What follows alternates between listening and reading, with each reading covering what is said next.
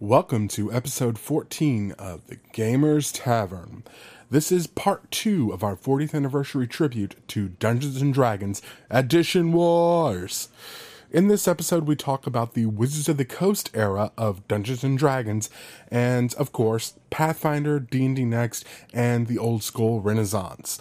Now, I really want to point out at this point in time we intended originally to record our Edition Wars episode as one episode, but there was just so much to cover that Ross and I talked for well over three hours, and it would have been way too long of a podcast. So we ended up splitting it right down the middle, and this is the second half. So this was actually recorded, I think it was a month ago or more. So some of the information in terms of the newest information is out of date. Uh, so there's a couple of things I want to bring up first. Number one, I talk about making sure you sign up for the Dungeons and Dragons Next playtest. It was an open playtest the Wizards of the Coast ran for well over a year, getting player feedback as they refined the core edition. That open playtest is now closed. So if you didn't get your copy of the playtest packet, there is no legal way to get it at this point in time unless you contact Wizards of the Coast and try to get in on their closed playtest. I absolutely have no idea how you would do that because I haven't tried it yet. One other thing I would like to bring up is we keep talking about the nebulous future of when the newest edition of D&D will come out. Since this was recorded, Wizards announced that the new edition will be launched sometime in the summer of 2014. Gen Con! I'm, I'm sorry, I had a rumor stuck in my throat there. Anyway, I, I also feel I should point out because this episode was so long, and since you know I own the Gamers Tavern and I don't have to really have to worry about you know last calls and the Queen's Guards and everything, um, I kind of got into my personal stores a little bit. So if I'm a little bit slurry and the conversation a little bit disjunted, I, I, I got a little ranty. Um, but that, that's completely my fault, and I apologize for that if it bothers you. But frankly, I kind of think listening to me ranting is fun because I go off. Anyway, I, I, really hope you enjoy the episode. We spent a lot of time going to a lot of detail on the Wizards of the Coast era because it is the era that both Ross and I know very well from having lived through it, both professionally and personally in gaming. The professional being, of course, Ross. But I, I, really hope you enjoy it. So go ahead and grab a drink from the bar and take a seat. And um, yeah, I know it's after last call, but I won't tell the Queen's card if you don't. And we'll be right back after this word from our sponsor. Have you been looking for a dark fantasy RPG setting? Are you interested in seeing a new take on the action horror genre? then you should check out Accursed.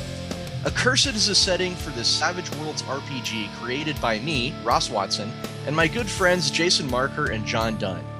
It is a world where the heroes are monsters who fight for redemption against the witches who have conquered their land. To find out more about Accursed, search for Accursed on DriveThruRPG.com. Accursed is now on sale there and in many other fine retailers for gaming PDFs.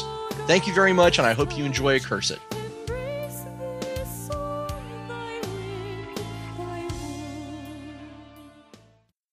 So that is going to take us out of second edition, going to take us out of the Lorraine Williams and into the WotC and into. And then they brought in third edition, which is where I come in as an actual player. And reason why I started coming in in third edition was because of the major overhaul on the rules in terms of second edition had THAC0. First edition had the two hit tables. I could never understand those as a kid. This is, is it 1999 or 2000? Somewhere 2000. in that era. Yeah. I am 20 years old. I am now able to understand this shit. But it's now presented in a format where, okay, here's the AC. The AC is the number you have to roll with your plus hit bonus to hit. And I'm like, that makes perfect sense. And I want to go on record and say that I've listened to an interview with Steve Winters, who was one of the people behind the transition from first to second edition. And he has gone on record as saying, yeah, do you really think flipping AC was a new opin- was a new option to us? We considered that, but we thought we would break D&D and completely alienate the fan base if we started having positive AC counting up from 10. I'm not bad-mouthing TSR by saying that Wizards of the Coast rules setting at this point in time for me hit the right buttons. Well, I've heard again from very close sources. I've heard that third edition was underway at TSR, and that Oh yeah, they, they they've been working on this for a while. and this many- started mi- with two, right. with the quote unquote 2.5, the second edition Well, revised. okay, let's the, the, the what I want to say here about that is I believe third edition started being designed under TSR and was completed, maybe refined a bit by the WotC team. and I will not question those because my sources say the same thing. Okay. And I want to put something out like early on because full disclosure should apply here. I got my start in the gaming industry as a writer, as a game designer, working on third edition compatible products, and I actually have my name in some third edition books, 3.5 edition books. Um, so definitely take my opinions about third edition with a grain of salt because as a creator, I have a stake in in that that I don't have with any other edition of Dungeons And Dragons. I want to say So- this right now. A lot of our guests and a lot of people in the industry to this day, the biggest names in this industry started publishing for Green Ronin and other people that were publishing under OGL. We'll get to that in a moment. Yeah. But first I want to talk about the major rules changes. Yeah, For and- one thing, like I said, this is what really clicked to me was the flip of AC. Starting at 10 and going up instead of starting at 10 and going down. and everybody has the same experience point chart. That for me was huge. I love that. Yeah, that was a big difference, which that's something we didn't touch on in basic was the, Different experience point charts. Yeah. not didn't the touch difference experience point charts necessarily, but how you got experience. And Well, that it yeah. was based on gold, gold pieces you stole as opposed to Yeah. or Well- stole or liberated or We- whatever method you choose Yeah, to describe it, but There's a lot of things we skimmed over. We didn't mention collars or any of that other stuff. Or yeah, mapping, but that so. that's one thing. But this was also a major shift in terms of the rule setting when it comes to how rules are defined. A lot of third edition and 3.5 that followed it, which was the they called it a new edition. I call it an errata on crack. but it was basically a major shift. This is where I call the genre shift in Dungeons and Dragons. Basic first and second edition were in the adventure genre. Indiana Jones, uh, Gunga Din, the old school digging through something to find something to lead you to something else and blah, blah, blah. Starting with third edition and cementing with fourth edition was the genre shift to action, where combat was the major focus. I will not argue against that. The fight scenes started to get a lot more prevalence starting with third edition. Well, let's I mean, let's 3.5. let's talk about one really important factor here. Is that third edition was probably the first edition to be designed. Although Dungeons Dragons started out as a miniature game, it didn't really have rules specific to miniatures well, as uh, part of the core until third edition. basic D&D still gave measurements in inches. Well, yes, that but got shifted away in thir- in first edition. what I'm saying is is that it wasn't really a core part of the game to have miniatures on the table. To the point where Third edition. this is an argument I get into constantly online, but I really feel that from in third and fourth edition and Pathfinder, it is almost impossible to run combat without some sort of miniatures or tokens or something to Well, represent okay. where everyone is. I okay, I, I can I can refute that it is not it is impossible. We've we've played a lot of Almost impossible. Almost. well, all right. An experienced gamer like Let- yourself can pull it let off. Let me try and define this a little bit better. I think the game is intended to be run with miniatures and a map. And I think the rules work best when they have that kind of level of granularity when you have a model and you can count exactly how many feet I am away from Now, third edition wasn't as bad as the, at, at, at this. It was a lot more focused on. It was a lot more gelled in terms of combat. 3.5 is when they really made the shift to if you're not experienced in doing theater of the mind combat, you really can't run combat in this game. Yeah, I, want to say 3.5 is the strong divide between those two specifically. I don't know about that. Um, but Third edition, it really comes in handy. we we can agree can we can agree it. that this was the shift between not needing it and you probably need it. Yeah. Let's let's say that we can agree on that. Oh, no question So whatsoever we, about we can that. we can agree that battle mats and miniatures became damn near necessary. I, I you're almost impossible is probably the best way to put it, but and, and the only reason I don't like that is because I did have a lot of experience where we didn't need them. But uh, again, that's just maybe my own personal style and experience. There's so many rules that have to do with the map, and have to do with how far away I am from somebody, and and Flanking, and- the five foot step, and so Well- on and so forth. there were class features that were you know about uh, miniatures and moving miniatures on the map like the extra speed a, a barbarian guy or a monk you know or ha- if you want, having, if you want to break into a little bit more, the samurai, who Sure. got a five foot step between their uh, cleaves. well okay but the, the point the point being is that there were a lot of class features even in the core book that required didn't well maybe not require but were very heavily leaning towards having a map and having guys on that map so that that's a, that's an important thing to talk about from a system point of view I, I think third edition was very accessible it was very deep Oh, It no offered- question about that. it, it offered you a lot of character depth. And I've talked about before how much I really enjoy a deep game when it comes to creating characters and, and being able to make different types of characters. And I think one of the biggest benefits of this system for third edition was how multi-classing was suddenly way more better. Um, and, and my concept was no longer tied directly to my class. You were no longer hamstrung if you wanted to split your classes One of my- or multi-class. one of my first characters for D&D, and this is one of the reasons why I enjoyed so much of third edition, was that I was able to take a concept and build to meet that concept with the classes I chose, rather than say, okay, I'm a fighter and that's my concept. I played a character who was a monster hunter, okay? And the very first class I took was thief, and then followed that up with fighter, and then followed that up with barbarian, and then followed that into a prestige class.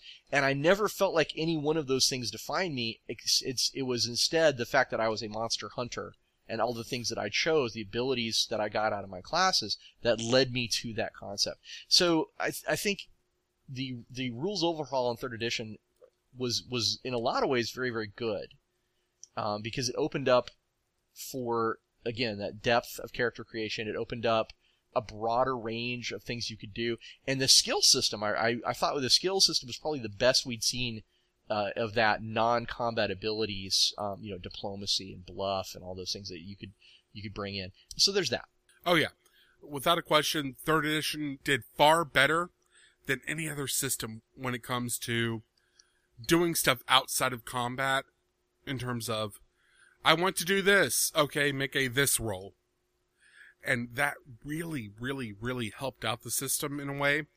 But one thing you brought up that really hurt the system, in my opinion, is the prestige classes Well, and yeah. the feats. Yeah, uh, you know there well there was this actually is also part of part and parcel of the OGL because yes, if you just look at the straight if you look at nothing else except the, the official WotC releases, there were too many. I mean, we both can agree with that. There were too many Oh, prestige classes, no question. too many feats. That's true. But if you look at the OGL, there were too many prestige classes and too many feats mere months after third edition came out.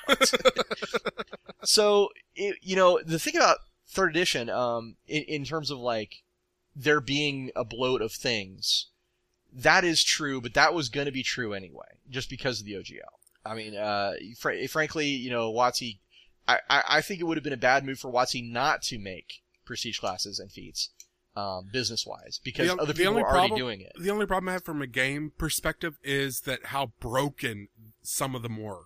Well, yeah. And it was obvious when you looked at them from a mechanical point of view how bad some of them were in terms of design, where it was obvious go after this prestige class if you're playing this because you're going to become a god by 12th level instead of 20th level. Well, yeah, I, I can, pr- I can actually quote a really, really broken prestige class right off the top of my head. It was uh, I don't remember the actual title of it, but it was uh, for Eberron, and it was a Druid prestige class. It was like Planeswalker or something like that, um, Druid of the Plains, and you basically picked what one of the abilities is you picked one of the planes of Eberron, and you could then use your wild shape to transform into any creature native to that plane and get all of the abilities of one of those creatures native to that plane, which meant that I could choose the plane that had efreeti, trans- use wild shape to turn into an efreeti, and then grant myself wishes. And that is the biggest problem, mechanically speaking, from the 3.5 edition was the Druid class. So broken. Yeah, well, so bad. druids druids i i have argued this with with some very good friends of mine who were deeply involved in the creation of third edition and i wrote a big blog post about it too but yeah druids are pretty much the most broken class and they're right out of the core book it doesn't matter Yes. 3035 doesn't matter druids are to bomb and they don't need any magic items to do it yeah. um, but anyway, so yes, it's fair to say that third edition had its flaws, but it had some it had some real highs and it had some lows. and I gotta say the biggest high. For one thing, there was a lot of really, really, really good adventure de- design that was going on in third Oh, my. God, they had some good if adventures. you want to start off right out of the bat with former guest Bruce Cordell and his actually one of our first guests, Bruce Cordell, and his Sunless Citadel. I loved um, one called the uh, the Red Hand of Doom That by got Rich Baker. that another former guest. Uh, No, Future- wait, no, future guest. future guest. God hope, but sorry, I was confusing him with the other guy who got his start in the same way. Uh, sorry, Keith Baker and Rich Bellew both rose to prominence in this time, based off of something that grew out of the OGL. At this point in time, Wizards of the Coast had a competition to well, hang on. Design a about the OGL campaign setting. this no, I'm I'm not getting the OGL yet, but Okay. they they had a competition The setting design design a, competition. Yes. that thing. They did. It was uh 2002, 2003, somewhere around. It was there. 2002. Oh, well, actually, it was 2000. I want to say it was 2001. I- Um, the reason why I couldn't participate is my dad got hurt really bad, and I had to go take care of him in the hospital. I sent in an entry as my dumbass self, and yeah, no wonder I didn't make for, through the first round on that one. But, well, I couldn't even. I couldn't even try because I was so busy taking care of my dad. But um, but yeah, it thing- was I want to say it was 2001. But anyway, the, yeah, there was this thing, and it was a big deal because they were going to pay. There, there was a prize for the the finalists, and then there was a grand prize, and the grand prize was going to be that WotC would publish your setting as the next big D and D setting. Eberron. Everon was the winner, um, but there were actually four finalists. They they they were going to pick three, but they ended up with four, and the four finalists were Eberron was one, Morningstar was two, Dawnforge was three, and I can't remember the last one, but it was I think it might have been Rich Bellu's one. Uh, Uh, Rich Bell- He not made he, Bellew, he- but Rich. What? Yeah, the the Order of the Stick guy. yeah, that's Rich Bellew, isn't it? I think we're mangling his last name. Okay, I will fix this in the edit. But uh, yeah, Rich designed one of the finalists for that, and he ended up. If you're wondering who we're talking about, if you've read Order of the Stick, Burlew. Burlew. Thank you. Burlew. Yes, I, I thought we were mangling that. Sorry, Rich. We- Uh, If you're listening to this, we apologize. It's Burlew. Yes. yeah, he is a really awesome.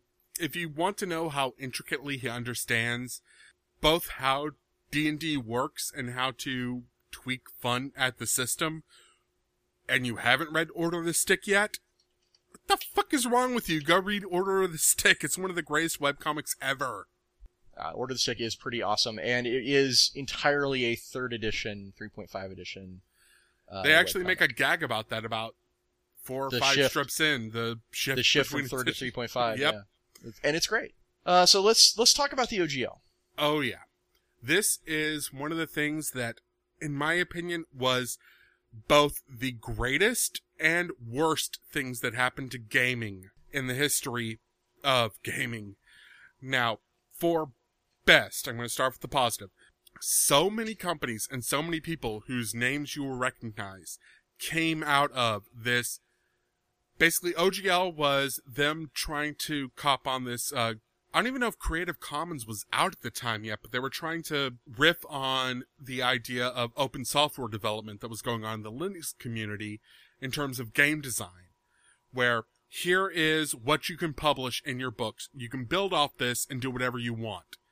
And it left out some key elements in terms of you couldn't do beholders, you couldn't do uh, mind flayers, you couldn't do level advancement, you couldn't do, and there were various things that they kept to themselves, but they released almost everything as open source, where you could build off it. It was huge because it allowed so many different companies to participate and add so many so much content, and it launched the RPG careers of so many people. Pretty much And actu- everyone who is of, and again, I'm of my generation and kind of Ross's generation, anyone you know in the gaming industry that's in their 30s pretty much got started in OGL. Well, it, it, it was really huge and really good and really bad at the same time. Um, it was good because there are companies like, well, Fantasy Flight Games would not be nearly as successful uh, as it is today if it hadn't had um, that big boost from OGL and all the D20 books that they made, for example. Mhm. Um, Green Ronin would be not nearly as big as it was. They wouldn't exist, I Right. think, There was because the- everything yeah. they did was OGL for all of the 90s, it seemed like. there was there were many game companies that are around today that would not that be, that grew out of it. But at the same time, it was a it was a, as I said um, early is that it did add to that bloat. I mean, if you started a 3.5 game and somebody showed up to your table with the Scarred Lands books, which is just one campaign setting of OGL, right? They would have access to you know 50 different prestige classes and 200 more spells than anybody else at the table. So if I can choose my spells from a from any source, like if I'm playing a cleric or druid, for example, I mean the the, the, the the spread of options available to you is just crazy. There's literally a spell for every every circumstance you could ever come across. so, Um, again, you yeah. start to understand why we see this as both good and bad. Exactly. The good part is so many talented people got their work discovered. The bad part is so many not quite as talented people got their work published. Well, there's let's let's talk about like I want to talk about a couple of things like right off the bat. Scarred Lands was a great great campaign setting. I'm, is wonderful. I, I, I'm really glad that that came out of the D20 OGL. But there's actually a, a whole company, a very very popular, powerful company that got its start in the OGL that is now making nothing, well, very few things related to role playing and nothing related to OGL. Uh, many years down the line, that company is Privateer Press. Oh yeah. Privateer Press got its launch in the OGL with a I series of adventures and a, and a brilliant monster book called the Monsternomicon. And that's what gave them the capital to start Warmachine, and the rest is history. And now they are just making movies and video games, but they have left totally forgot OGL completely they, way behind. They started off in OGL stuff. yeah, I, yeah. See? So there the were L- so many companies Yeah. just popping up like left and right. There were so many companies that were popping up and, and it- then going away. I got my start with a company called Citizen Games. And you would be very hard pressed to find any of their material anywhere these days. They made um, an NPC book called Thousand Faces. They made a book called Way of the Witch. They made uh, a few adventures. but, you know, despite making a couple of, you know, fairly core books and, and, and a bunch of adventures, they just went under because they couldn't sustain. exactly. Uh, they even they made uh, the first edition of uh, they made the first, as far as I'm aware, uh, Sidewinder, which is the D20 Wild West game. Mm. And yeah, Oh. anyway, Oh, I remember that. so so yeah, if you know Sidewinder, now Sidewinder is now with a different company, but it started with Citizen Games, and it's one of my first published works ever. Is, Yeah, there was there were so many companies that just popped up and fell flat on their faces. yeah, but there were so many designers at this point in time where the list goes on and on. Matt Forbeck, the You know, gatekeepers were kind yeah. of pushed back in terms of do you have enough money to do a print run of 2500 you can do a game module Yeah. And I, I contributed my part to the overall like glut of prestige classes. I wrote a series of articles for Knights of the Dinner Table that introduced like six more paladin prestige classes. so so I could, I did my part, you know. Um, and, and they were all cool and I think they were fun, but at the same time, you know, they were indicative of that that design mentality where you want to, uh, you know, options not restrictions was the core mantra of third edition. And in a way, it was it was really really good because it did broaden horizons and build so many things. And at Um, this point in time, I was not a designer. I was a player. I wasn't involved in the media. Right. So, as a guy who was running games, I wasn't even playing. There's a reason why my, my initials, Daryl Mott, break down to DM. I was running every fucking game in Southeast Texas, it seemed Right. like, but I fucking hated every OGL company that came out because I was too big of a pussy at this point in time in my life to say no to players. Well, that was and that was kind of the challenge. I, I ran some games and I played in a lot of games. In in the challenge of this edition of D and D, the challenge was to limit your sources. If you could keep it to a like if you if you kept it just the core, you know, books, the the player's handbook, the DMG, and the monster manual, you could run a great game. You could run just as good a game with like 50 books. But if you kept it to those three, I think it was easier on you.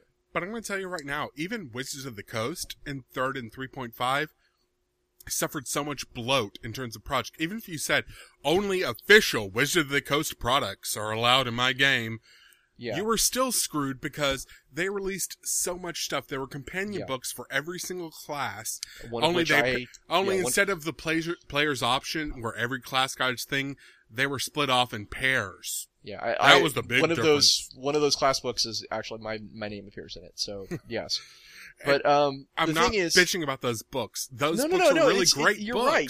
But you've got a it point Just in added so much stuff to the system that, as right. a DM trying to run a game, the players, at least my players, again, this mileage may vary, would bitch and whine until you gave in and let them play No, I think you've got a- character. you've got a great point, and I, I tried to you know I tried to allude to this earlier. Is just that if there was so many things in the game that if you allowed everything, there was an answer to every problem. Whether it was a feat, a spell, a prestige class, there was always some answer because there was so much content, and it's it saturated the content. You know, this is what I'm saying. Um, so And the that- challenge was limiting what you allowed in your game. And that kind of brings us to many, many attempts to fix many, many problems and causing so many more in the process. The transition from third edition Well, to fourth edition. Or Before we before we leave third edition, I do want to talk about one product. We, Okay. you know, I, I have a favorite supplement for three three point five and three zero. Um, I mentioned Scarred Lands is one of my favorite, probably my favorite setting of 3035 is Scarred Lands, I would have to say. But my favorite book is actually one of the ones that came out near the end of 3.5. It was the Book of Nine Swords, also called the Tome of Battle, and the four chanters call it the Book of Weeaboo Fightin' Magic.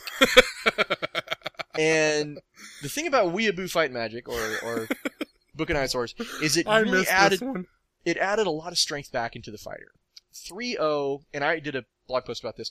3.0 has a thing, 3.5, 3.0, um, even Pathfinder. They have this problem where, um, basically, if you're a caster, a full a full caster, you're going to dominate the game in a way that, in a way that fighters, specifically fighters, and many other classes uh, similar to them, like barbarians and paladins, are just not going to be able to. Inter- they're not going to be able to meaningfully interact with the game on a mechanical level after a certain point, nearly as much as a full caster will.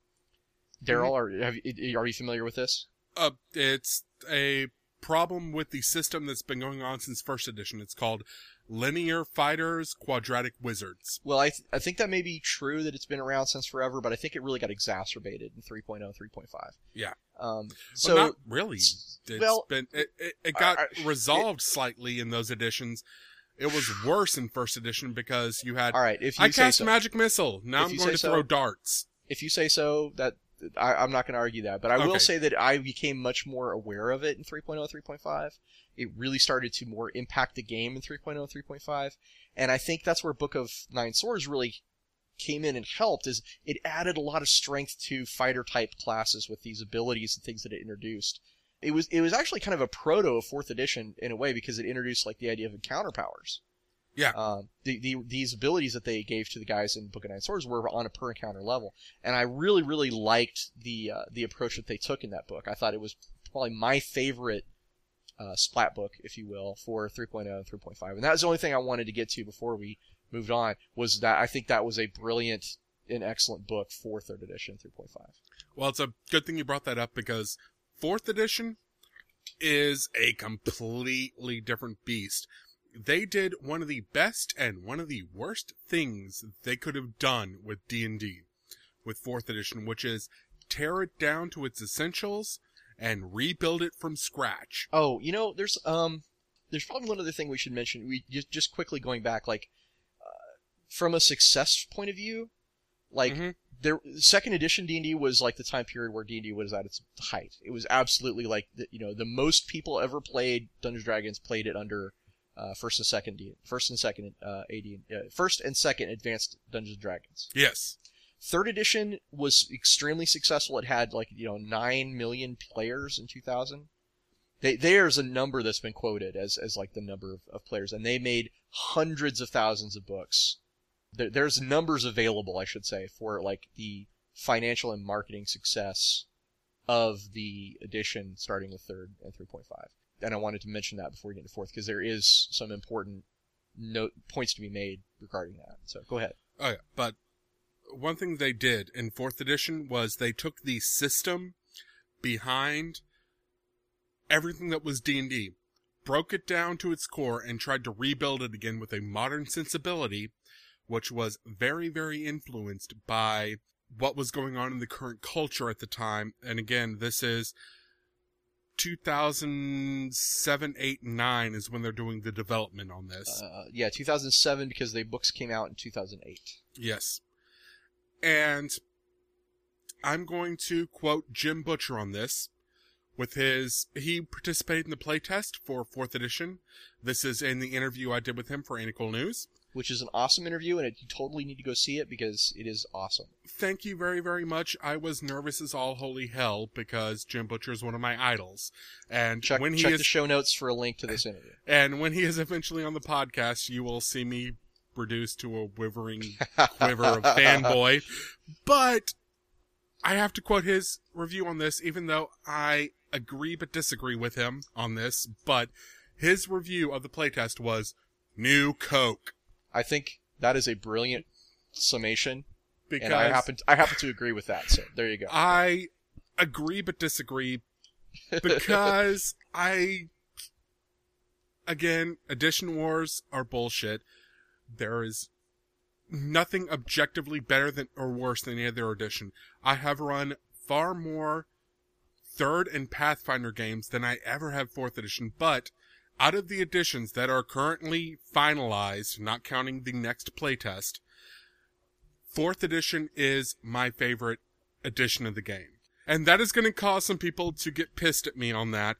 Now, Well, hang on, hang on. There's there's controversy about fourth edition, and I I think we have to acknowledge that WotC themselves are responsible for some of these issues. And because- they because- admit that at this point Well, in time. well, it it took them a just- long time to get around to it, but they're well, let's, admitting let's, it. Let's look at specifically the marketing for fourth edition. The marketing for fourth edition was them saying, "Are you still playing third edition? Then you're wrong. You need to be playing only nerds in the basement." I'm, I'm like paraphrasing, but this is pretty close to the actual ad. Oh, I only only nerds in the basement play third edition. Everyone else is on fourth edition. yeah, they really they went out of really their way. I, I, hate to. I hate to and bash third I, edition. Yeah, I hate to I hate to really was- harp on this, but it's true that WotC themselves went out of their way to drive a wedge now I want between to point people out who like the previous edition and the new edition. So if there is a if there is a controversy, and if there is an edition wars, and there is, I mean there absolutely is. Oh no! I think we have to. I think we have to acknowledge that if some of this comes directly from the creators of the game. and I am going to make a point right now. When you're talking about Wizards of the Coast and TSR in these points in time, Now this is Hasbro. these are yeah. not the same. Yeah, Hasbro had bought out Wizards of the Coast by this point in time, but these are not the same role-playing game companies you're used to dealing with. This is not FASA. This is not White Wolf. These are corporate structures where the people who are making the games and the people who are trying to sell the games to people are two different departments that are separated by a giant wall. It's of called corporate obstructionism. Well, you've got a point Anyone that the who has worked in culture, an office, the, the corporate culture of WotC is very different than the corporate culture of Hasbro. yeah. so if you, if when you, when now WotC I'm going to just, I'm going to play when to the WotC, sorry, I want to play to the demographic for just a second here. okay, You work technical support. Marketing at this point in time is sales. If you've ever held a technical job, you are laughing your ass off right now. Because that is exactly what was going on at this point in time. There were problems in communication. There were people, basically the marketing department was the one talking shit on third edition. The people behind the game were not, may or may not have had their opinions on third edition, but they were driven by the marketing. The marketing was, oh, World of Warcraft is big. We need to start emulating that so we can get our market share back. Well, let's be clear about. I want to. I want to talk briefly. Like there is a big shift in the corporate culture. Okay, Yes. WotC WotC had Magic the Gathering money, which is which is pretty big money. You know, it's eight it's eight nine figure money, right? That's that's a lot of money. But that is a drop in the bucket compared to what Hasbro has. So when you look at the corporate culture of 3.0 and 3.5, it's a completely different level of Now, a game company. To put this in perspective for people, Hasbro, Transformers, My Little Pony, Milton Bradley in every game they've ever made, every single board game you've probably ever played before the age of I Right. found Settlers of Catan, all of these games, Cluedo or Clue, depending on what side of the ocean you're on. Sorry, I've been watching too much Sherlock recently.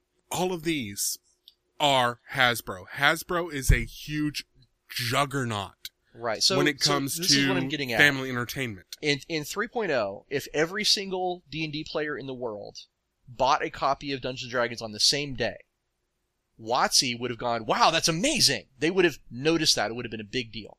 If every single d&d player in the world bought a copy of 4th edition hasbro would not even notice. Exactly, there would because there would not even be a memo. Again, you know what i mean? Transformers, Transformers, GI Yeah. Joe. Yeah, yeah, yeah, yeah. So this is So- this is what we're we want the listeners to be aware of that fourth edition DD was created in a totally different environment than third edition was, and it's just it's important to be to be Now, aware of that. I, I want to point out a timeline thing here. Hasbro had acquired Wizards of the Coast by the time third edition actually started to make its role. I think it was 2001, 2002 that Hasbro actually acquired Wizards of the Coast. So, but the ball was already rolling at that point in time and Hasbro knew that when they went into the deal. So I just wanted to make that clear. Well, you know, it, one other thing we actually forgot to mention about um, third edition is that it was so well researched. Like it was the biggest playtest ever. Basically, they had the most. Second. Uh, they they they put out a, an enormous uh, effort to get feedback from players. Fourth edition did have a huge playtest as well, but there's been a big backlash over that playtest because a lot of people involved in it that I've talked to have stated that any feedback was ignored in favor of marketing. Well, anyway, I, I just wanted to be clear that there was, you know, we, we when we were talking about third edition, it was a, a in, in my opinion, it was the biggest, most largest ever playtest, uh, or basically player uh, actual feedback from actual groups was was taken into account with that.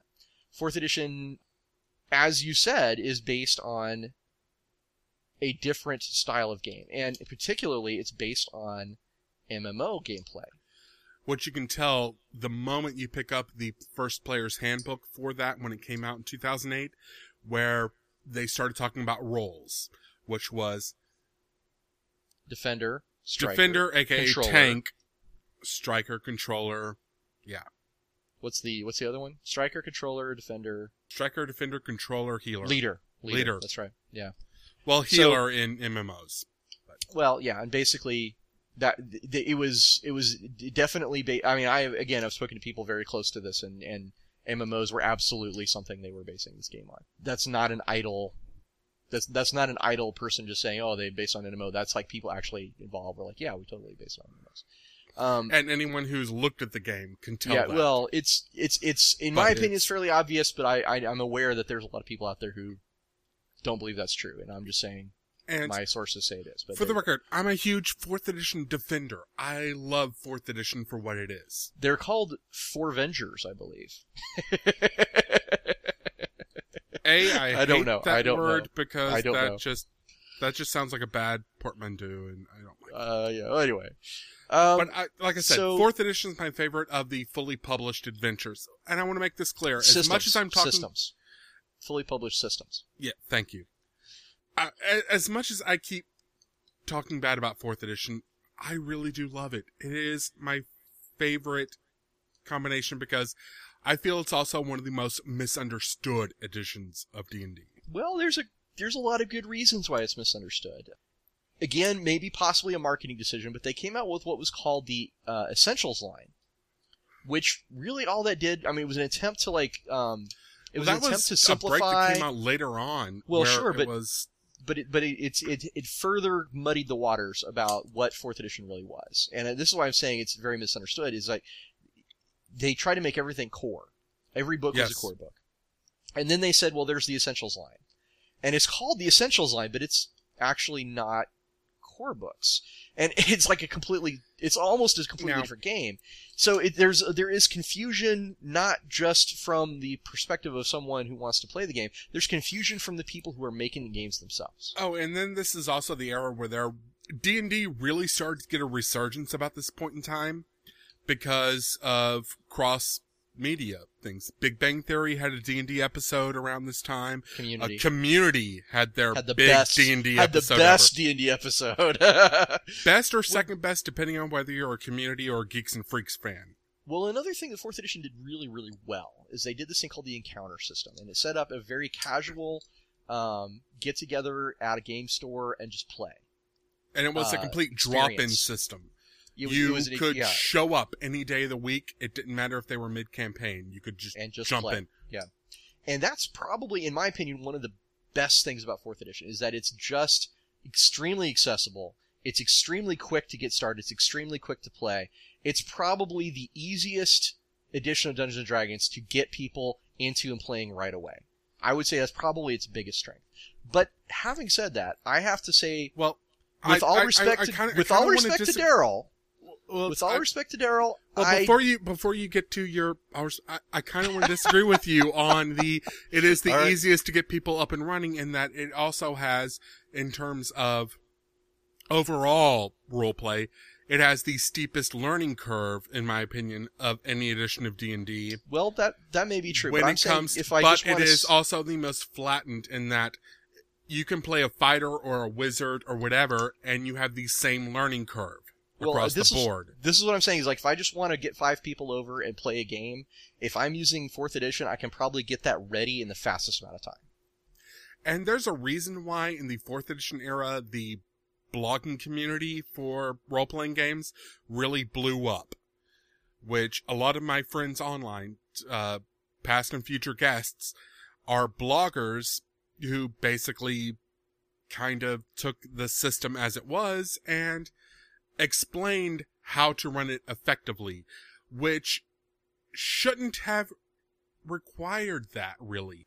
Well, and, and I just wanted to say that you you've already come out and said that this is your favorite edition. Yes. And I'm I'm going to say that on the record and with all due respect to Daryl, uh, this is actually my least favorite edition of Dungeons and Dragons. I won't say it's yeah, we're bad. not breaking up the band over this. We No, it's- disagree, but it's- respectively, I- I, I'm- I'm- respect Ross's opinion Yes. on this.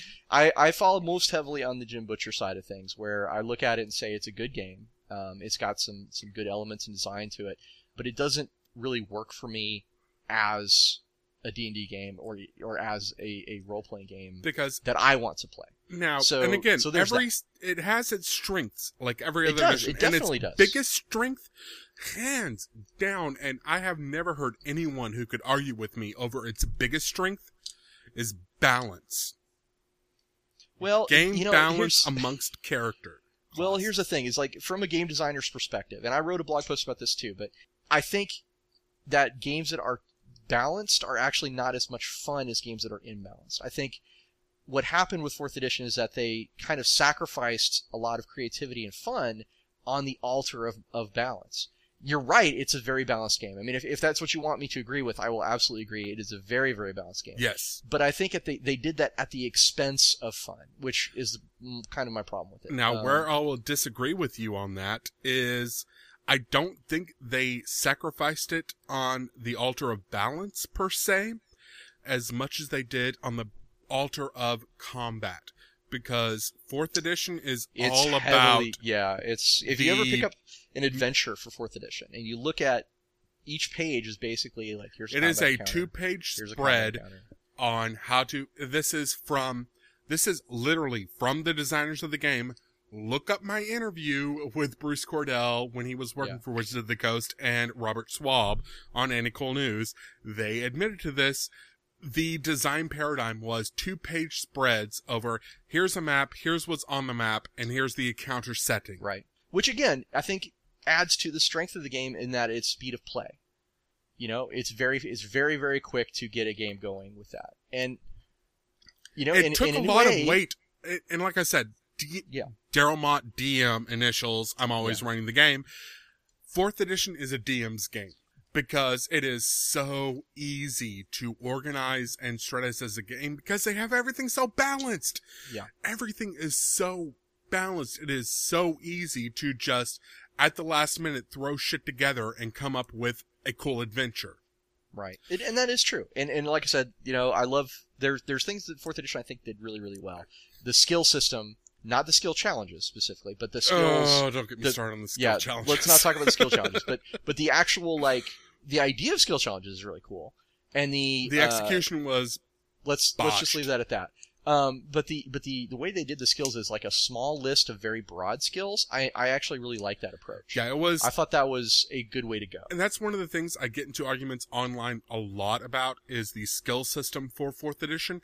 It was it basically distilled everything down to its essence in terms of the hell do you need separate acrobatics and athletic skills for when you can combine them in one skill Yeah. and split the attribute they're tied to.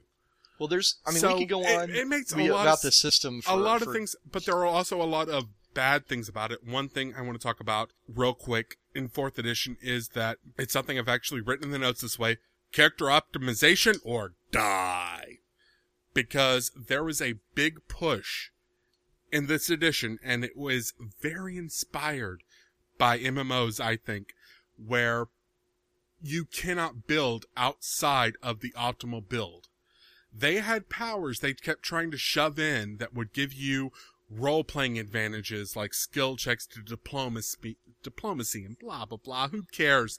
Can you kill a monster?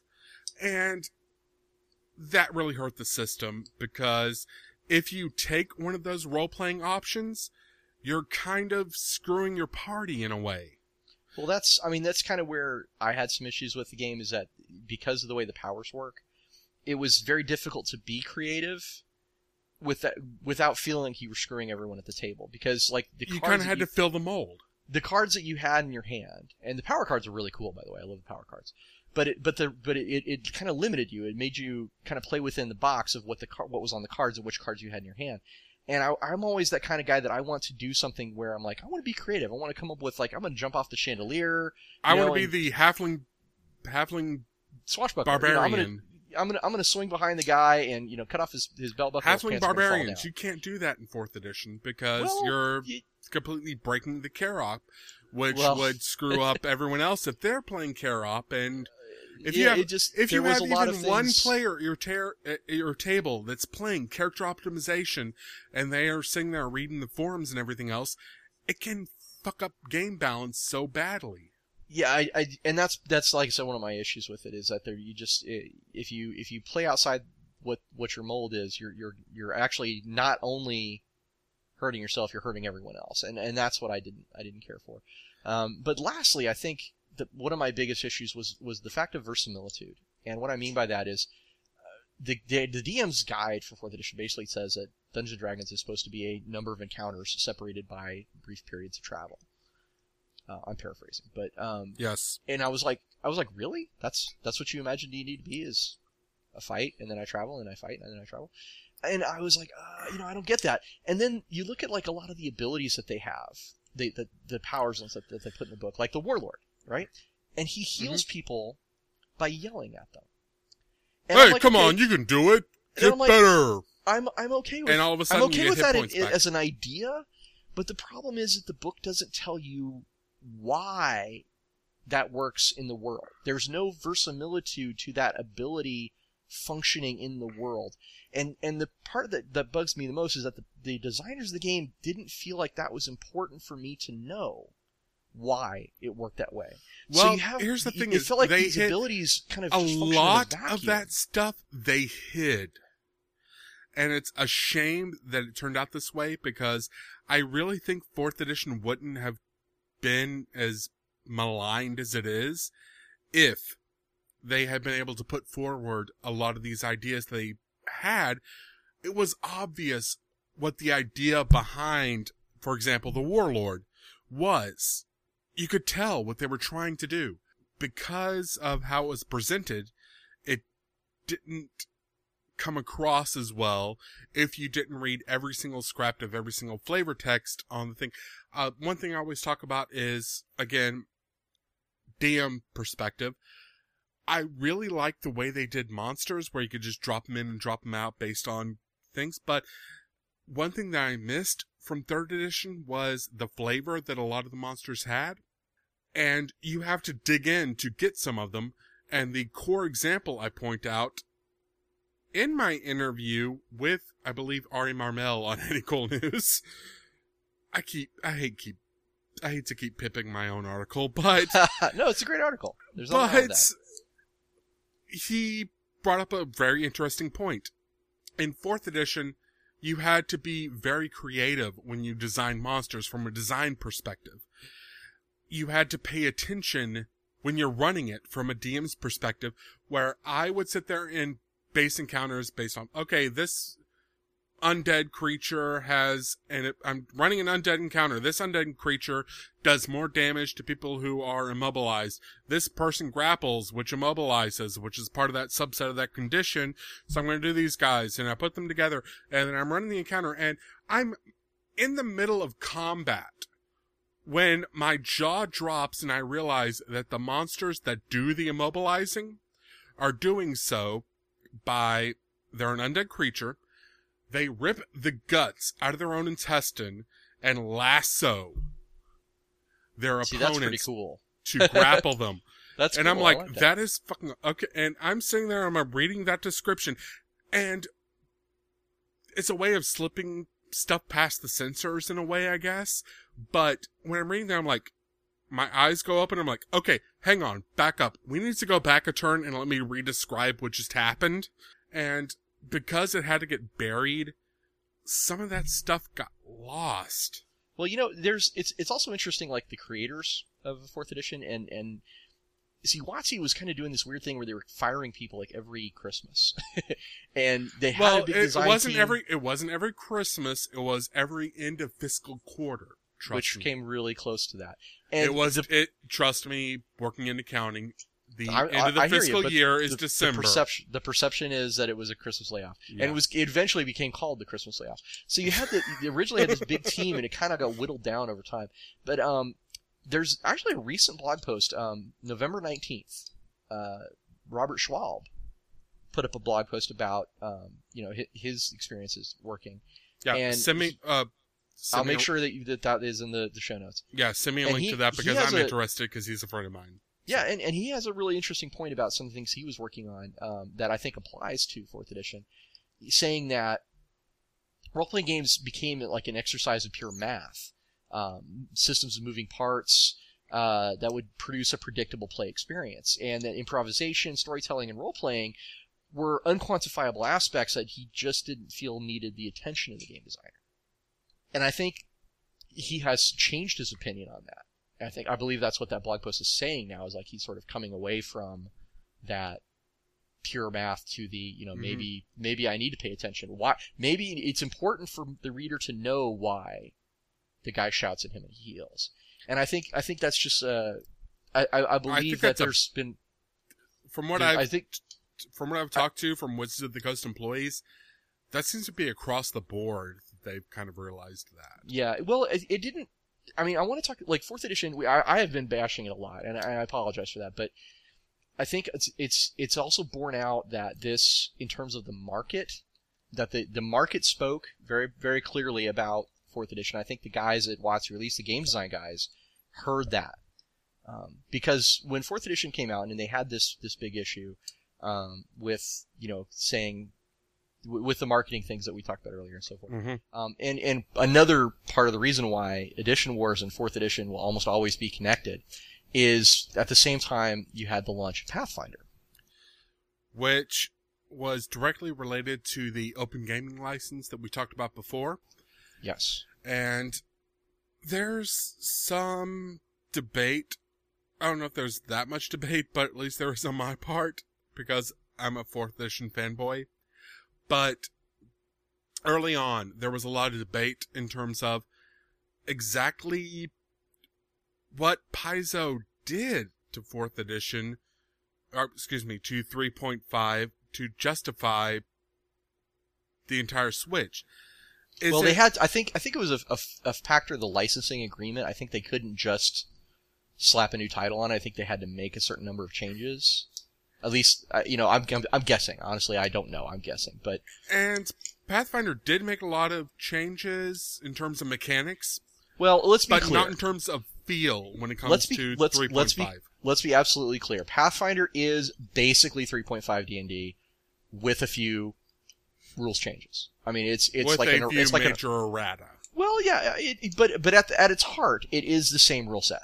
I think I, I I believe that is incontrovertible that it's the same basic rule set as 3.5. Now they did fix some things. Uh, Pathfinder is an upgrade, and you're right that they did add like you know a lot of errata. Um, Barbarians got better, Bards got better. Um, Druids got worse, clerics stayed the same and still dominate the druids game. druids still too actually um but yeah um druids and druids and clerics are still kind of the kings but Druids don't quite dominate as much as they not as did, bad yes not as bad but they're still but they're still rocking it trust me uh, the point is is that they did improve the game and they did change a few things i, I it, it is I have to I hate- say the I hate to say cosmetic. It is, you know, like again, you know, from a designer, I see the the core of it being identical. Um, so to me, when I say cosmetic, you know, that probably may piss some people off. I, I apologize for that. And I as like a play, and as a player, I've got to say, my favorite. God damn it! I bumped right the there? mic. I'm talking with my hands, and I bumped the mic. as a player, I've got to say, my favorite, hands down, change that Pathfinder made was wizards don't throw darts or shoot crossbows anymore because they have something Bells. there. They got a magic thing they can do. Yes, and that's cool. And they added, you know, they what what was interesting to me about Pathfinders, they followed like the I asked um, And cats will no longer kill my fucking wizard. I, I spoke directly to uh, Lisa Stevens about this one time, and I asked her, and she said that um, something really interesting. She said that they were following a pr- uh, production schedule very similar to how 3.0 was supposed to go, which is they have a lot of adventures and maybe one core book a year, one or two, and they keep the number of prestige classes down to a, a very very small amount, and they're basically really encouraging people to play single class characters. They're they're building a lot of their material around that you will be a fighter your whole career. You will be a wizard your whole career. And I'll And they- get into that in a moment. But but I think that's a really smart way to go because it is avoiding a lot of the issues that plagued 3.5 that we spock, talked about it already before. Okay, the, that uh, moment is apparently now. Um, with the glut of, of prestige classes and, and problem feats. with prestige classes in Pathfinder is that they are so. They were. It appears a reaction to the prestige classes in third edition and 3.5, where they were so overpowered that the prestige classes in Pathfinder are underpowered. Yeah, and I'm okay with that. I again, I think it goes back to their paradigm that they want you to just play the same class. You shouldn't be a wizard and then uh, and then like a, a you know a sacred spellcaster or whatever you know prestige class is. You're going to be a wizard your whole career, and there's nothing wrong with that. And um, a lot of their their design decisions based around kind of offering slightly different options for your race and your class. I I kind of dig it. I, I see that they're you know taking an approach to that. Uh, options not restrictions that is less of the the issue where the game master has to worry about you know what he allows at the table and is more willing to embrace you know having different things uh, for different players to play Now, I have stated I'm a fourth edition guy. I like fourth edition better than Pathfinder. That's my edition wars. End of it. We already agreed that every edition But- has its strengths and weaknesses.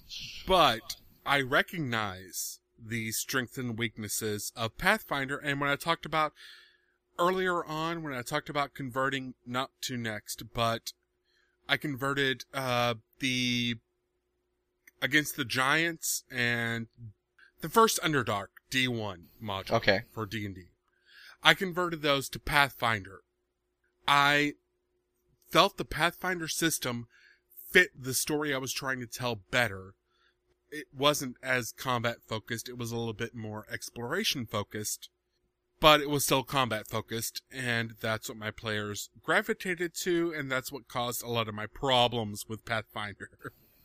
Well, to be fair, those But- problems have been around since the beginning of, uh, as you say, since the beginning. And as I've pointed out, like, I really noticed them in 3.0, 3.5. So, you know, the fact that they're still around in Pathfinder, I'm like, yeah, well, I mean, that's just kind of an artifact of that class level design. the biggest ones that, and this is fourth edition's greatest success, is that it managed to fix these problems, and its greatest failure is that it managed to cause more problems in fixing them, are the two quintessential problems with D&D based role playing.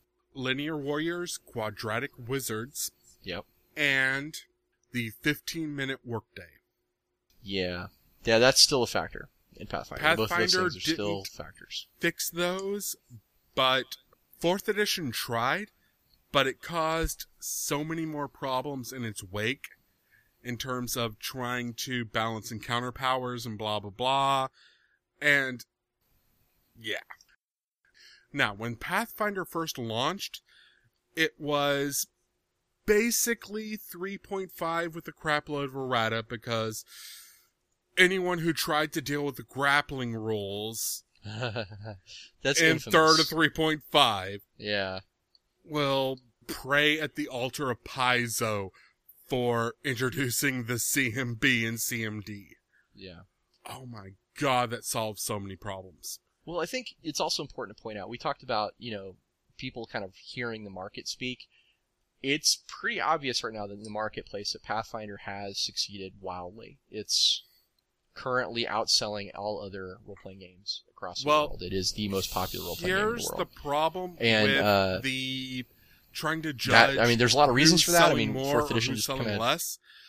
The best source we have for strong data in terms of sales when it comes to which edition is doing better than the other comes from ICV2, which is a it was started for comic book publishers and goes to independent comic book stores and surveys them on what's selling and what's not. And it's a really, really good indication of what's going on in the core gaming community, but it ignores factors like Amazon, Barnes and Noble, uh, even going back a little bit, Borders. Yeah, but if you look at even the Amazon sales, it's obvious that Pathfinder is- outselling. But it's Uh, also, the when was the last time Wizards of the Coast came out L- with listen, I, anything I, there's a lot of factors But- involved. There's a lot of factors involved. You're right that WotC has stopped publishing fourth edition and, and had for years. I mean, it- they, they basically took themselves out of the game. Um, but I don't think you can. ar- I don't think it is fair to argue. ag- I, I, I don't see how anyone could say that it's At not this point the in time, popular in the Pathfinder is the most is the best selling role playing game on the market right now Yes, that's what I'm with an asterisk. Okay, all right. But No, no, you know, it, I, I just want to point out that I think that that there is some, there is definitely some strong evidence, maybe not, maybe not conclusive evidence, but there's some strong evidence that Pathfinder has surged to the top. and no question across the board, Pathfinder has really, really, really become, if not top dog in the role playing game industry, if no one would argue that there are at least one of the top two tiered role playing game companies when it comes to Paizo. Nobody can question that. In terms of sales figures, in terms of anything. Now, here's the question. With D&D Next coming out soon, what can Paizo do to hold on to that slice of the pie? That's a really good question because I think Pathfinder has kind of played out at least this edition. I think they've published just about everything they can.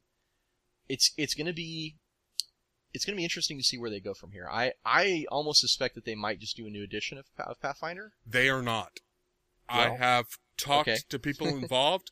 They are not doing a new edition. They do not see any reason to do a new edition. You know, and they're probably right. I I I can't imagine. Really, I think it's it's not Paizo's game to win. I think it's WotC's game to lose. I think that's what we're talking about. I really cannot disagree with that. As big of a WotC fanboy as I am, I cannot disagree with that because now we completely skipped over something when it comes to when it comes to role playing games in the modern market, and that's the old school renaissance. Yeah. And I don't want it to to diminish that whatsoever, but I think we kind of covered everything involved in the OSR and when we covered each individual edition and OSR every single game for OSR seems to want to ape on what one edition or another was trying to accomplish Well, I, I think it's fair to say that mechanics.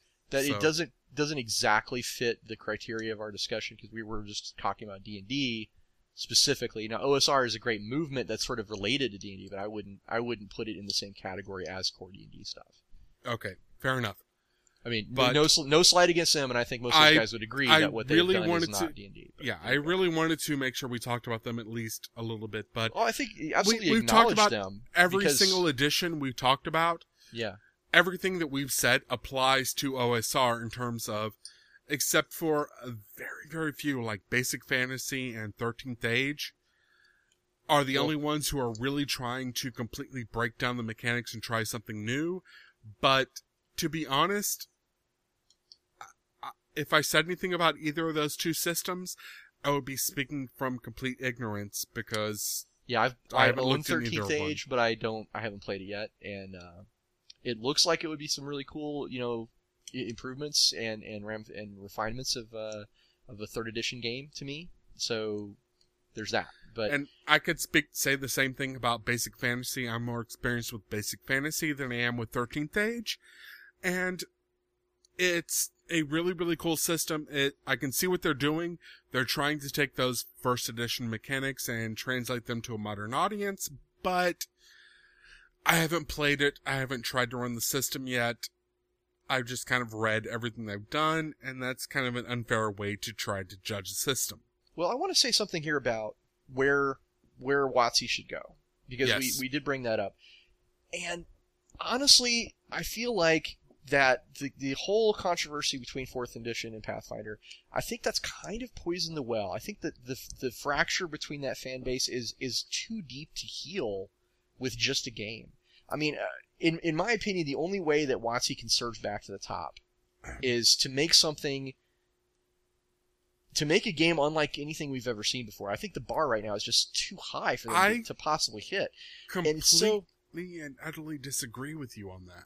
Well, I'm, I'm, let me finish my thought here, though. I, I, I think that D and D as a brand, though, is rescuable, but I don't think it can. I don't think it can be rescued and, and returned to, its superior prominence on just one game. I would instead say my suggestion would be that they should take D and D as a brand and do things with it like, you, you know, take it and do what Hasbro does really well and make like some great cartoons out of it. Make like um, you know how Young Justice was was great for, I was for about to say, adults how- and how- Teen Titans was great for kids why can't we do you know a Forgotten Realms cartoon for adults? ki- what eight year old would not love a Drizzt cartoon? Seriously, yeah, I think I think that Hasbro could take their brand knowledge cross marketing. They could they could make they could take D and D to the new My Little Pony if they really wanted to. Now, here's the thing: they're kind of working on that with their. And forgive me, audience, if I mispronounce this. It's called Kre-O, K R E dash O, but it's basically Hasbro's ripoff on Legos. Well- I can't call it anything else because, for God's sake, it's Hasbro's ripoff on Legos. But they've started releasing D and D themed Kre-O. I, I hear what you're saying, but I, I, I have to say I don't think they're going far enough. I mean, this is this is what I'm saying to you is I think that if Hasbro really wanted to reinvigorate the brand, and they could, they would be basically. It feels like they're passing up a huge pile of money by not doing it. See what I'm saying? Well, it's there's also a lot of if you want to talk about in terms of visual media, TV, film, cartoons, blah blah blah, that's where Sweetpea Entertainment gets involved, and that's where IP Law gets involved, and I've covered that a lot on Any Cool News, and dear God, is it a bitch to try to figure that shit out. Well, all right. Oh but my God. I, I think It if, let's let's go back to the point that you wanted to to disagree with because I I am curious. I want to hear your your your point about this because I said that because what I said was I don't think a game is going to rescue it unless And that game hits a bar that's so I high I can't even imagine it. I think a game can rescue D&D because D&D has brand recognition that Paizo's wet dreams could not even achieve in That their is, wet that is a true fact. That is a true fact. Because every single time I run a Pathfinder game, phone call comes in from the wife. Guy picks up the phone. Sorry, I'm busy playing D&D right now. Even when I'm playing Pathfinder, people are still calling it D&D. They have a brand recognition that is just dying to be exploited. I agree with that, but I don't. This is what I'm saying. is I the think the cross core- media thing core- and blah blah, they can but they need they need new they need new people to get in on that brand. I think the existing fan base. This is what I'm saying. The existing fan base is too splintered. I now think. the existing fan base isn't the problem because it doesn't matter. WotC could put out the greatest, best, most awesome system. It is the perfectly mechanically balanced with story and everything else system ever. Put it out and the fanboys of whatever system that they prefer would sit there and say, this sucks because WotC put it out. Well, there's always going to be grognards, but And what I, my point is, is that I think there was a time where they could have. There was a time where D and D was the standard, and, I don't. They could make it again. Well, the they they issue- could, but I don't think it, I don't think it's going to do that entirely on just a game. It's going to have to be more than just a game. And I agree and disagree with what you just said. Okay. Not just a game. No, they have to. Hasbro really needs to monetize on this brand name of D&D. All the novels, all the character recognition, all the fan base has been built up over the past 40 fucking years. They really need to pay attention to these people. Like us. And build something on that. But in order for the game to survive, they really need to draw in the new fans. Now, here's a question Well, to now you. this is well, this is what I'm saying is that right now is the time to do that. Because Exactly. fantasy has never been bigger. You got Hobbit, you got Game of Thrones. It's mm. just pounding through if you, the if you popular go back a culture. little bit, Lord of the Rings and blah blah blah. Yeah, it is. Fantasy as a genre is blowing up right now. Now, here is my question to you. Let's just say you've watched the Lord of the Rings movies. You went to the theater and watched The Hobbit, the first Hobbit movie. Maybe you saw the second one yet. I haven't seen it yet. I haven't seen it yet either. I will have seen it by the time you've listened to this, but because now let me ask you as someone who has just come into d&d say you just watched lord of the rings right. you just watched the first d&d episode of community or the one that's going to come in this next upcoming season d&d episode of community or you're a community fan you listen to harmontown okay. Okay. So now what? now, you are kind of curious about this D&D thing. What are you going to do? Are you going to go buy this $50 Pathfinder book and try to figure out everything that's going on in this Pathfinder book that's 400 and 500 pages long? I'll buy the Pathfinder starter box. Is what I'll do. that's not in print until Okay. March. Okay. All right. All right. but you're wanting to get into D&D. Pathfinder, what's Pathfinder? I don't know Pathfinder. I know D&D. That's where they need to focus their marketplace on. I agree. I agree. That's where they, They need to go. really need to focus on this. Yeah.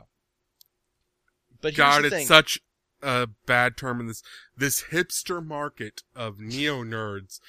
These Well, people that are really coming into the hobby for the first time, they need an introduction. Well, we haven't talked about next very much, and I think there's a reason for that. I ha- I honestly have been keeping myself completely away from it. I, I don't I haven't looked at any of the playtests. I haven't seen anything. And, I've been following wanna- it like a hawk. So Well, I, d- I don't want to. Here's the thing: is I don't want to get too heavy into it because it, it could change between now and then. I mean, between when we talk about it now and the final product, who knows, right? Uh, so let's. Why don't you? Why don't you talk about next a little bit, just so people know what it. You know, oh, wh- what yeah, what is please let me sure rant about next. I, if I hadn't put that self-imposed next doesn't count as a new edition of D and D because it hasn't finished yet. Next would be my favorite edition of D and D because it brings all the things I love about D and D, puts them together, and it's been slicing off the things I'm not a fan of and keeping what's core to it. And I really think they've learned their lessons from the divide that came from fourth edition. Here's the way I describe it.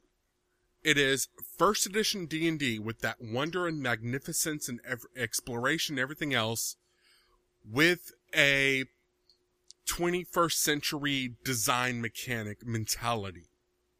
In that you can actually read the rules and understand what the hell is going on and play the game. I have been pimping the playtest documents for forever.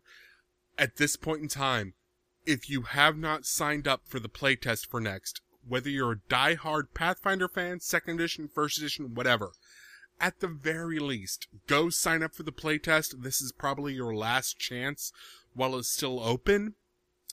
Go get the playtest packet, read through it, and then tell them what you think. And even if your opinion is, fuck Wizards of the Coast, do Pathfinder, I don't care because every single bit of feedback is going to lead into a better game, which is my biggest thrill when it comes to next is they are actually listening to our feedback. And I can point to you objective evidence of this fact. Because in the December playtest packet, they put out two new classes, the Warlock and the Sorcerer. That sounds like an awesome '80s movie. Yeah. it would be awesome to watch that. But the only problem was looking at these classes compared to the other classes, they were so fucking broken. The sorcerer was so underpowered, no one would play a sorcerer, and the warlock was so overpowered Uh, that it that. broke the da- damn game. In the next playtest, Oh well, I'm not you're- talking you're about any talking other okay. edition. All right, my bad. in the next playtest in terms of comparing that to, say, the wizard, rogue, cleric, core set, paladin, Okay. they got feedback from their playtest survey they sent out in January that when they released a new playtest packet in February of 2013, those classes were gone. And they have not been back yet because they went back to the drawing board.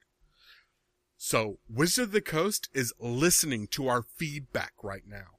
And that is a massive improvement over what happened in fourth edition, where again, I can't speak for internal politics from Wizards of the Coast, but from what I've heard from playtesters is they would submit feedback and Wizards of the Coast would say, no, we've got our marketing people telling us we need to do this. That's not what happening now. You've you've given me some hope. You know, you're very passionate about it. It's very clear about that, and you give me some hope by what you say there, and and and I believe that. To be devil's advocate, though, I do want to point out that there has been an exodus of some really talented game designers during the development of of, of Next. Monte Cook And- being the first and foremost Monte, of Monte those. Cook being probably the most prominent. I'm not going there. I'm just saying that there's a lot of really talented guys who started working on Fifth who are no longer work or Next who are no longer working on Next. And it's a little worrying to me to to look at those really talented guys and say, well, if they're not working on it anymore, I'm not sure who is who is still, you know, I think a good designer. they're trying to do something different and I've been following this since the very first playtest packet of Next, and I really, really think they are taking in to account feedback from the players. That's why they did an open playtest in this. They weren't giving lip service. They weren't trying to, oh, Pathfinder did an open playtest, we should do it too. And then ignore everything they say and do what we want. That's not what they're doing here. They are really focused on getting the best core elements of D&D for us. And the biggest thing I can speak in favor of WotC and what they're doing right now is that they are trying to mend bridges that have been burnt for decades when it comes to the campaign settings that we talked about before. They are, they have gotten in contact with Keith Baker. He has gone on the record with that. I have talked with Margaret Weis. Margaret Weis has said that she hasn't been in contact with Wizards of the Coast, but she'll be willing to talk to them again about bringing back Dragonlance as a setting and being involved in that. Um, I haven't heard from Tracy Hickman yet because I don't have any ends with him. So what you're saying is there's hope. You feel they like there's a lot Ed of hope Greenwood on the horizon. back on. Ed Greenwood's been writing a monthly column for him until they shut down Oh, Dragon. Okay. So I'm just saying they're you're- bringing you're- these what, old what school back. They're to trying to mend here- these bridges between the old school fans. So let's just say, let's wrap it up with saying you're you're very you are very uh, uh, optimistic about the future with next. I am. You think next is the thing, and I haven't looked at it, so I'm going to take your word for it that it is the next thing. I'm just I'm a little worried that the the challenge ahead of them is going to be too high for even a really really good game to hurdle. But I hope that I hope it's every bit as good as you say. My. So only looking forward to problem I, I foresee with it is that tabletop gaming has been on the rise, fiscally speaking, for the past six years. It has been a growth industry. The thing is, I really think the mindset that Wizard of the Coast has at this point in time is still based back in the TSR days when it comes to their corporate organization and everything else. I really think they need to address that before they start really they should really figure this out they need to get the engine humming before they start working on the cup holders. Yeah. Okay. That's pretty good. my issue is the industry has changed so much since a lot of these people that are top dogs in charge have been in charge that they really need to take a look at the outside industry and pay attention to the indie groundswell, really low budget, really streamlined thing that a lot of RPG. What's the top RPG company in the industry? You're either going to say Wizard of the Coast or Paizo. What's second? You're going to say Wizard of the Coast or Paizo. What's third? Probably Fantasy Flight or Green Ronin. Um, that's going to be the reaction to a lot yeah, of most people. most people. You're right. Most people are going to say um. That's true. You're right. Fantasy Flight's RPG, I loved what they did with Star Wars, but their RPG sector is not their main income No, stream. you're right. And and, and It and is their your board point. game your market. point is is that there's a huge tier difference between the top two and everybody else, and that is and a very. I don't point. think WotC has realized that yet, and I'm really worried Paizo hasn't figured that out yet either. Well- and both of these companies need to realize that and really focus on their core market, or they're going to overextend themselves and burn out, and then we're going to have no one at the top, really. Well, I think we've had an excellent discussion about Dungeons and Dragons, and I think you and I both agree Dungeons and Dragons is one of our favorite games of all time. It's Oh, God, yes. absolutely the father of, of tabletop role playing. And it is second to Shadowrun to me, well, which, okay, but if you've heard me yeah. talk about Shadowrun, It's still that's one of our favorite- one of our favorite games is, is Yes. Dungeons and Dragons. And all of these editions, as we said, all of these editions have their strengths and weaknesses. All of them are good games. And I, what I think is awesome is that we had this really, really, this is the longest episode we've ever had. We've had this discussion about Dungeons Dragons and all the different editions, permutations, and we're still friends. Oh god, yes. you know, and I, ha- I was kind of, I, I was actually worried about the cold open. I was going to say, and this was the episode that broke up no, I think, Tavern. I think everyone in the tavern is actually shocked that we had, we didn't come to blows over it. We uh, we had a reasonable we agreed to disagree over everything we disagreed with because Yeah, and I can you know- see your point of view on everything you've said. It's like Yeah, I see that. I may not agree with it, but I see what you're saying. Yeah, and I can, and I will, you know, I'm not gonna I'm not gonna say that you're wrong for believing that. I'm just gonna say, okay, you know, we're we're looking at it differently. And So- that, ladies and gentlemen, is why edition wars are bullshit. well, I think the thing I want to leave the show on um, is just that Dungeons Dragons ha- will, no matter what happens, Dungeons Dragons will be always be a big part of my life, and uh, I, I believe that's also true for Daryl. And I hope- believe it will be a part of all of our lives. So I, I hope that all of your hits will be crits. Thank you for joining us on episode 11 of the Gamers Tavern, and we'll see you guys on the next episode of Gamers Tavern coming soon. Check the show notes for all the links, and you guys have a good one. Take care. Well, that wraps up this episode of the Gamers Tavern, and honestly, I am still wiped from Space City Con this past weekend. I had an absolute blast. It was a ton of fun. Got to play a lot of cool games, and I will probably be talking about that in the episode, and you'll be hearing it in two weeks. We're recording it tomorrow when we talk about our what we played in gaming. But uh, I don't really have anything on my schedule as far as conventions go for the foreseeable future.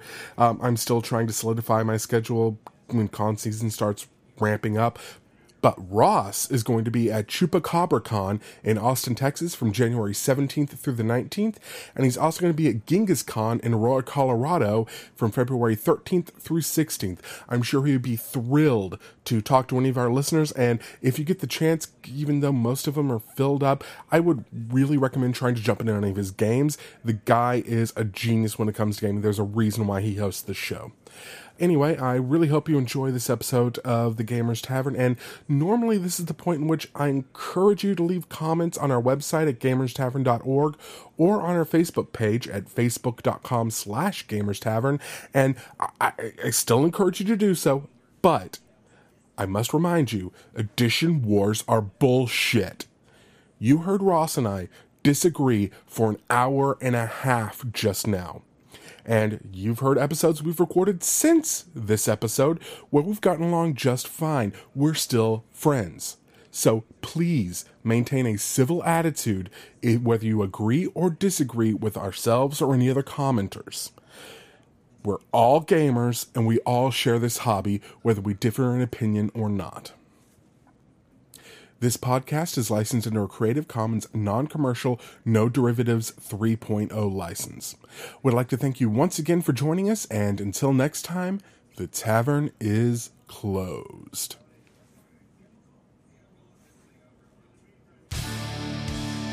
Have you been looking for a dark fantasy RPG setting?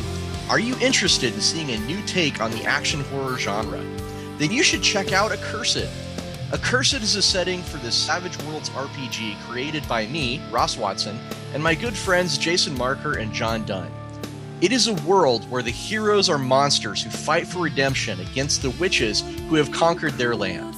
To find out more about Accursed, search for Accursed on drivethrurpg.com. Accursed is now on sale there and in many other fine retailers for gaming PDFs. Thank you very much, and I hope you enjoy Accursed.